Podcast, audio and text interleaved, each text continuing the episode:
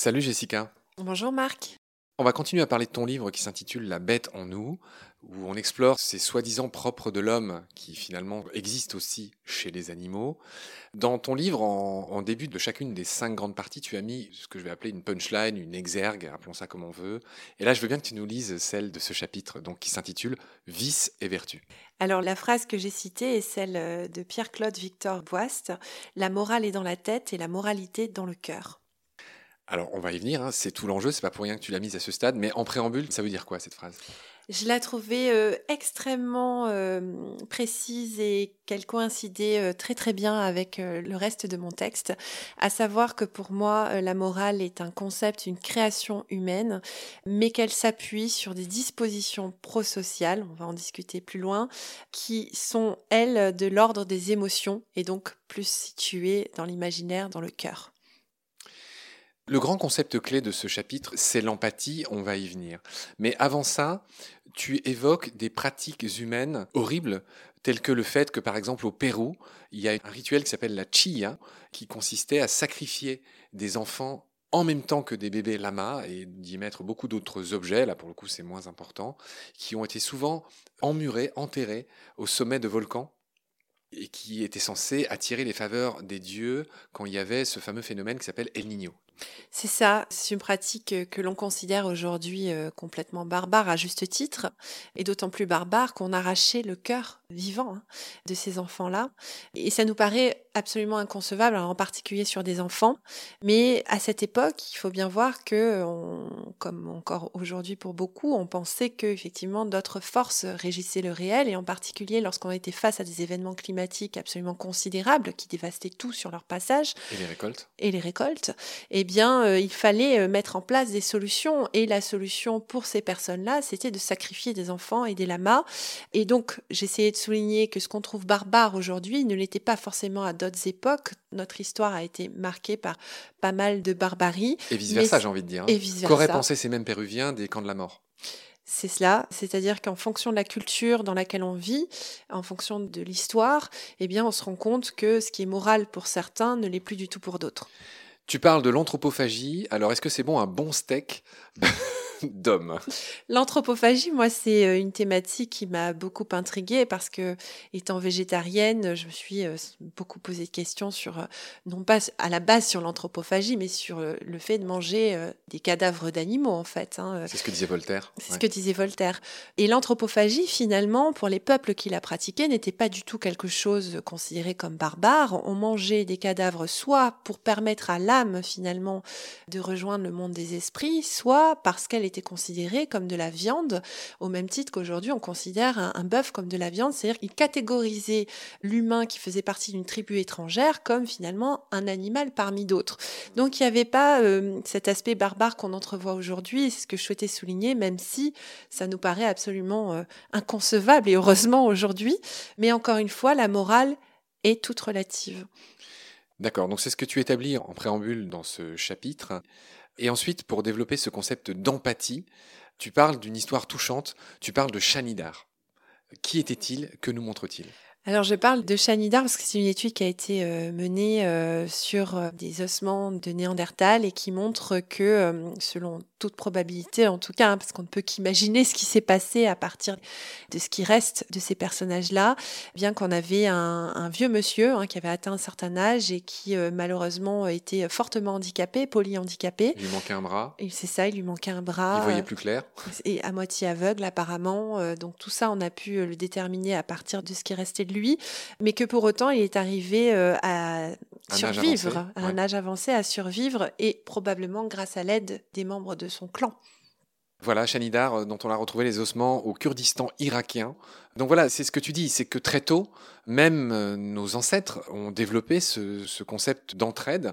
Et là, tu rappelles que le zoologiste Pierre Kropotkin, donc je sais pas si c'est un homonyme de l'écrivain Kropotkin, qui avait d'autres préoccupations, plus anarchistes me semble-t-il. Il en avait plusieurs. A déterminé que cet altruisme chez les espèces a été et est toujours un avantage évolutif. Et là, on pense aux loups, aux lycaons, tout ça. Oui, parce que quand on pense à la sélection naturelle de Darwin, on a cette idée euh, de compétition. Survival of the fittest. Exactement. La survie du plus fort. Mais Darwin lui-même hein, n'a pas défendu seulement euh, cette idée de compétition, mais a lui-même parlé, dans d'autres termes, il parlait à l'époque de sympathie, si ma mémoire est bonne, plutôt que d'empathie, mais ces comportements d'entraide qui ont certainement joué aussi un rôle clé dans l'évolution. Et donc l'origine évolutive de cette empathie, elle est très très vieille puisqu'on la retrouve chez des espèces très diversifiées. Et je parle de cette expérience qui avait été menée chez le rat, notamment cet animal qui souffre d'une très mauvaise réputation et qui fait partie euh, des espèces très empathiques puisqu'il est capable de se priver de nourriture pour aider un congénère. Oui, tu racontes toutes ces expériences. Tu rappelles aussi que chez les éléphants, on note des comportements qui s'apparentent à de la consolation. Chez les loups aussi. Et j'ai cité les lycaons tout à l'heure. Alors ça, c'est peut-être pas dans ton livre, mais on a fait aussi des émissions dessus. Le lycaon, c'est prodigieux. Ce qu'il fait, c'est que les lycaons s'occupent de leurs vieux et de leurs blessés, qui ne chassent pas ou qui gardent les jeunes pendant que la meute va chasser. Et donc, ils sont très capables aussi de prendre soin de leurs handicapés, ces fameux euh, loupins, lycaon pictus. Ensuite, dans ton livre, tu parles, alors je rappelle que c'est intitulé Vice et vertu, donc là on a exploré une vertu qui est l'empathie. Tu parles d'un vice qui est le mal, et tu intitules cette sous-partie Le mal, et donc la guerre, est-elle le propre de l'homme? Et c'est là que je rends hommage quand même à ton travail, à ton ouvrage, puisque pour une fois, c'est pas que cette fois-ci quelque chose de noble, contrairement à l'empathie. Donc la guerre, c'est pas top. Et là, tu racontes bien, par exemple, ce qui s'est passé entre deux groupes de chimpanzés. Oui, alors c'est Jane Goodall hein, qui relate à la première euh, l'existence de véritables guerres chez les chimpanzés et qui d'ailleurs des années après, je cite un des passages de son livre où elle évoque ça avec euh, un effroi incroyable des années plus tard, la cruauté dont sont capables ces animaux aussi. De se tuer. Hein, de... s'entretuer et puis il faut bien voir... femme, enfant hommes, femmes, enfants, puisque effectivement il y a des infanticides aussi. Alors évidemment, j'en discutais avec un primatologue, un collègue, euh, c'est des phénomènes qui sont pas euh, fréquents, ça reste rare hein, quand on observe les chimpanzés, mais quand ça arrive, c'est d'une cruauté euh, absolument inouïe. Et les motivations à tuer sont finalement très proches de celles des hommes, avec un gain de territoire, un accès aux femelles. Donc on est finalement sur une espèce qui nous ressemble beaucoup à tous les niveaux et même au niveau les plus sombres de Sapiens. Tu évoques un peu, tu vas du macro au, micro, tu évoques les fourmis en commençant par dire qu'elles ont été rendues très populaires par un prix Nobel de littérature qui s'appelait Metterlink et aussi par notre Bernard Werber national que j'ai invité dans Baleine sous Gravison. J'espère qu'un jour il va venir quand même. Et surtout qu'il a fait un bouquin sur. Euh, la prophétie des abeilles, son, son dernier. alors, alors après les fourmis et les chats, il s'intéresse aux abeilles. Il faut qu'il vienne nous en parler. Il a l'art et, la manière de faire vibrer le lecteur euh, à travers euh, bah, des découvertes en sciences et puis de finalement euh, certes, mais anthropomorphisé aussi, mais qui nous apprend beaucoup sur euh, les comportements animaux.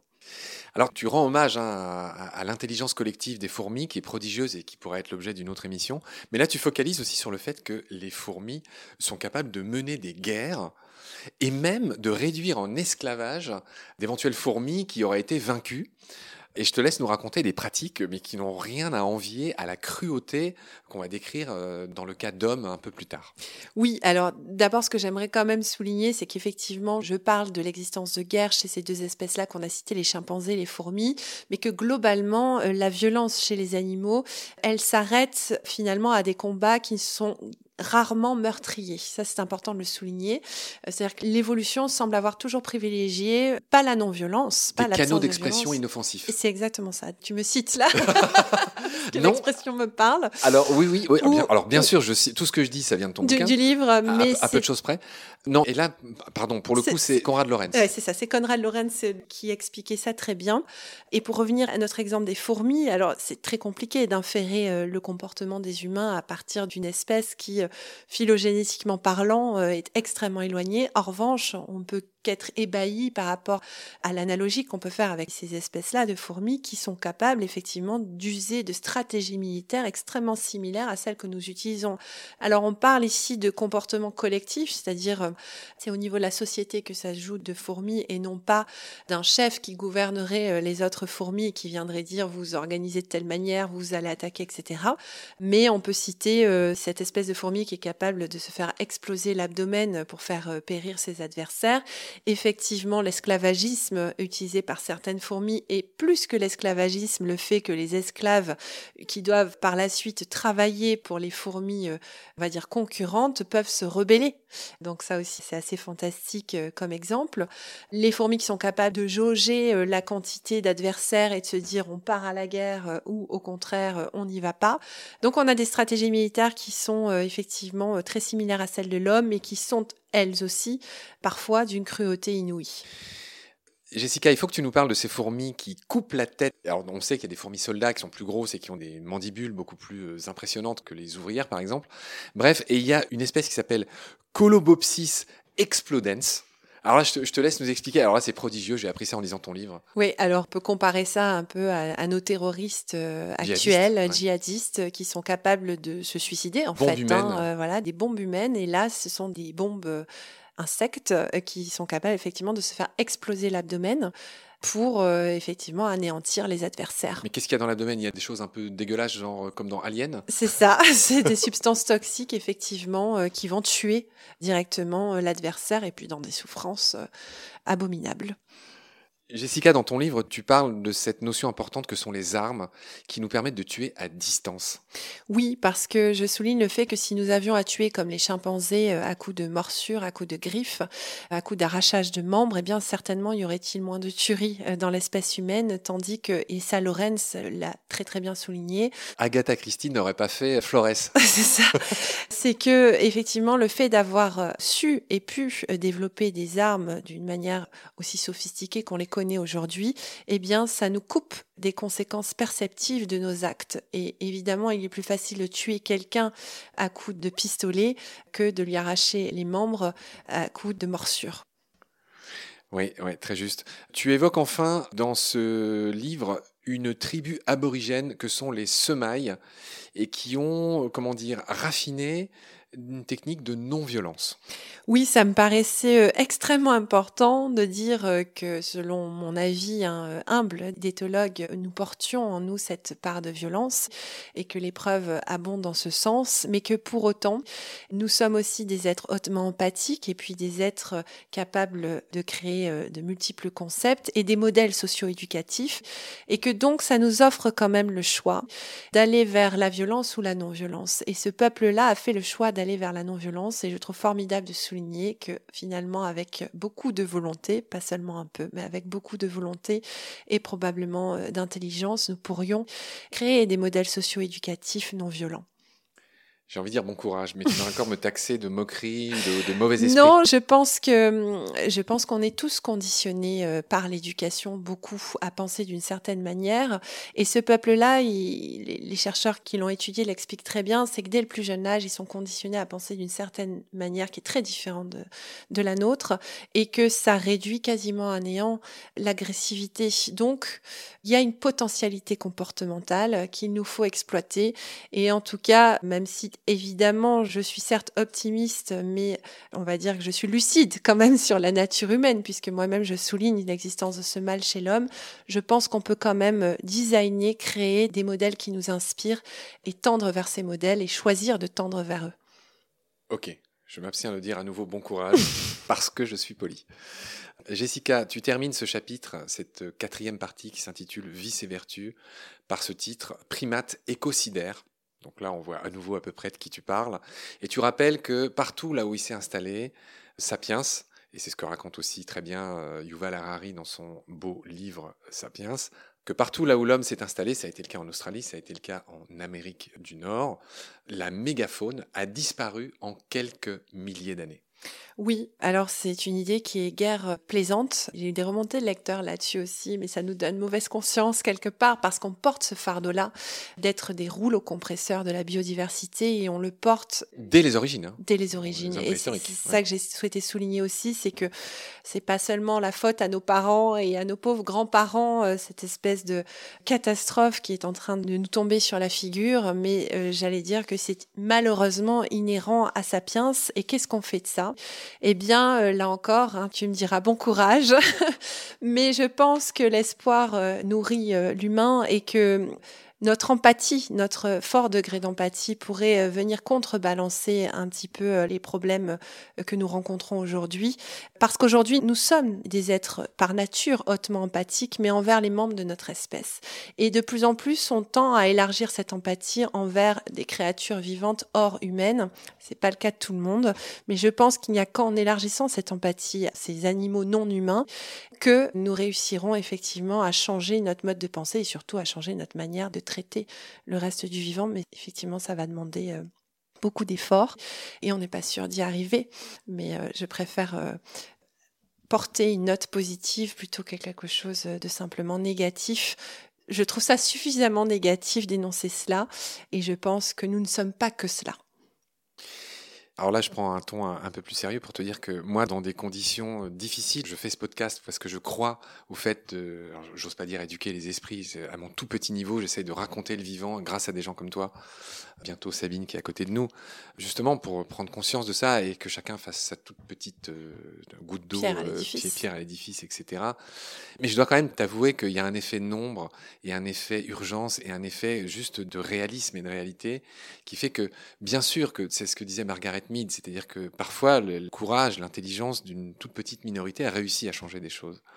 Mais là, quand tu vois juste tout ce qui se passe, les conflits, euh, etc., la biodiversité, le pétrole, les conflits territoriaux, là en ce moment il y a des histoires en, en Ukraine et au Kazakhstan, enfin tu vois, à chaque fois il y a tellement peu de progrès par rapport à tout ce qui s'effondre que... Euh, je devrais pas dire ça, mais je, suis quand même assez pessimiste euh, sans être collapsologue. Moi, je partage ce constat amer qui est déjà lié à notre démographie qui est absolument exponentielle et qui devrait, à mon sens, euh, être un gros problème d'actualité aujourd'hui parce que plus nous serons nombreux, plus nous aurons besoin de ressources et plus c'est compliqué aussi à gérer.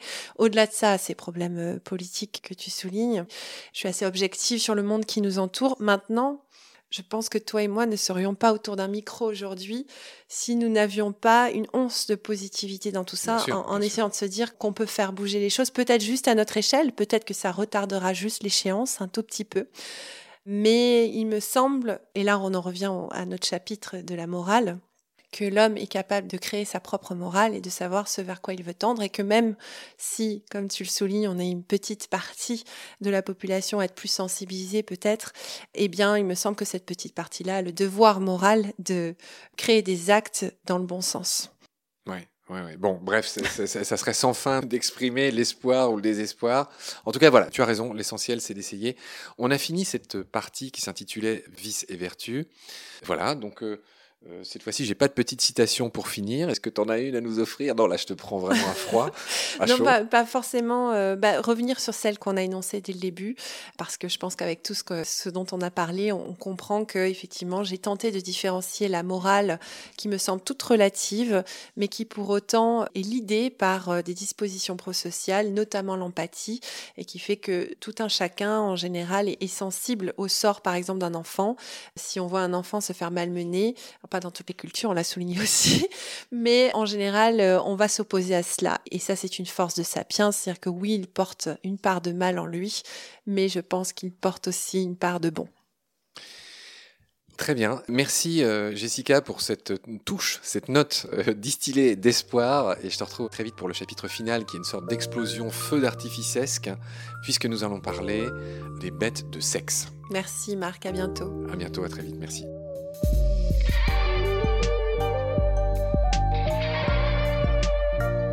C'est la fin de cet épisode. Merci de l'avoir suivi. Pour continuer, nous avons besoin de votre soutien. Et vous pouvez nous aider simplement, en quelques clics et gratuitement. Il suffit par exemple d'utiliser le moteur de recherche solidaire Lilo. Ainsi, chacune de vos recherches sur Internet générera des gouttes qui seront reversées au projet de votre choix, comme Baleine sous gravillon par exemple. Vous pouvez par ailleurs vous abonner à nos podcasts comme d'habitude, partager les liens, devenir adhérent de l'association BSG ou encore faire un don sur Helloasso ou sur Tipeee. Grand merci par avance. Je remercie tous mes équipiers pour leur aide précieuse. Je vous retrouve bientôt pour de nouveaux épisodes. Et d'ici là, prenez soin de vous et de ce qu'il y a autour de vous. Merci. À bientôt.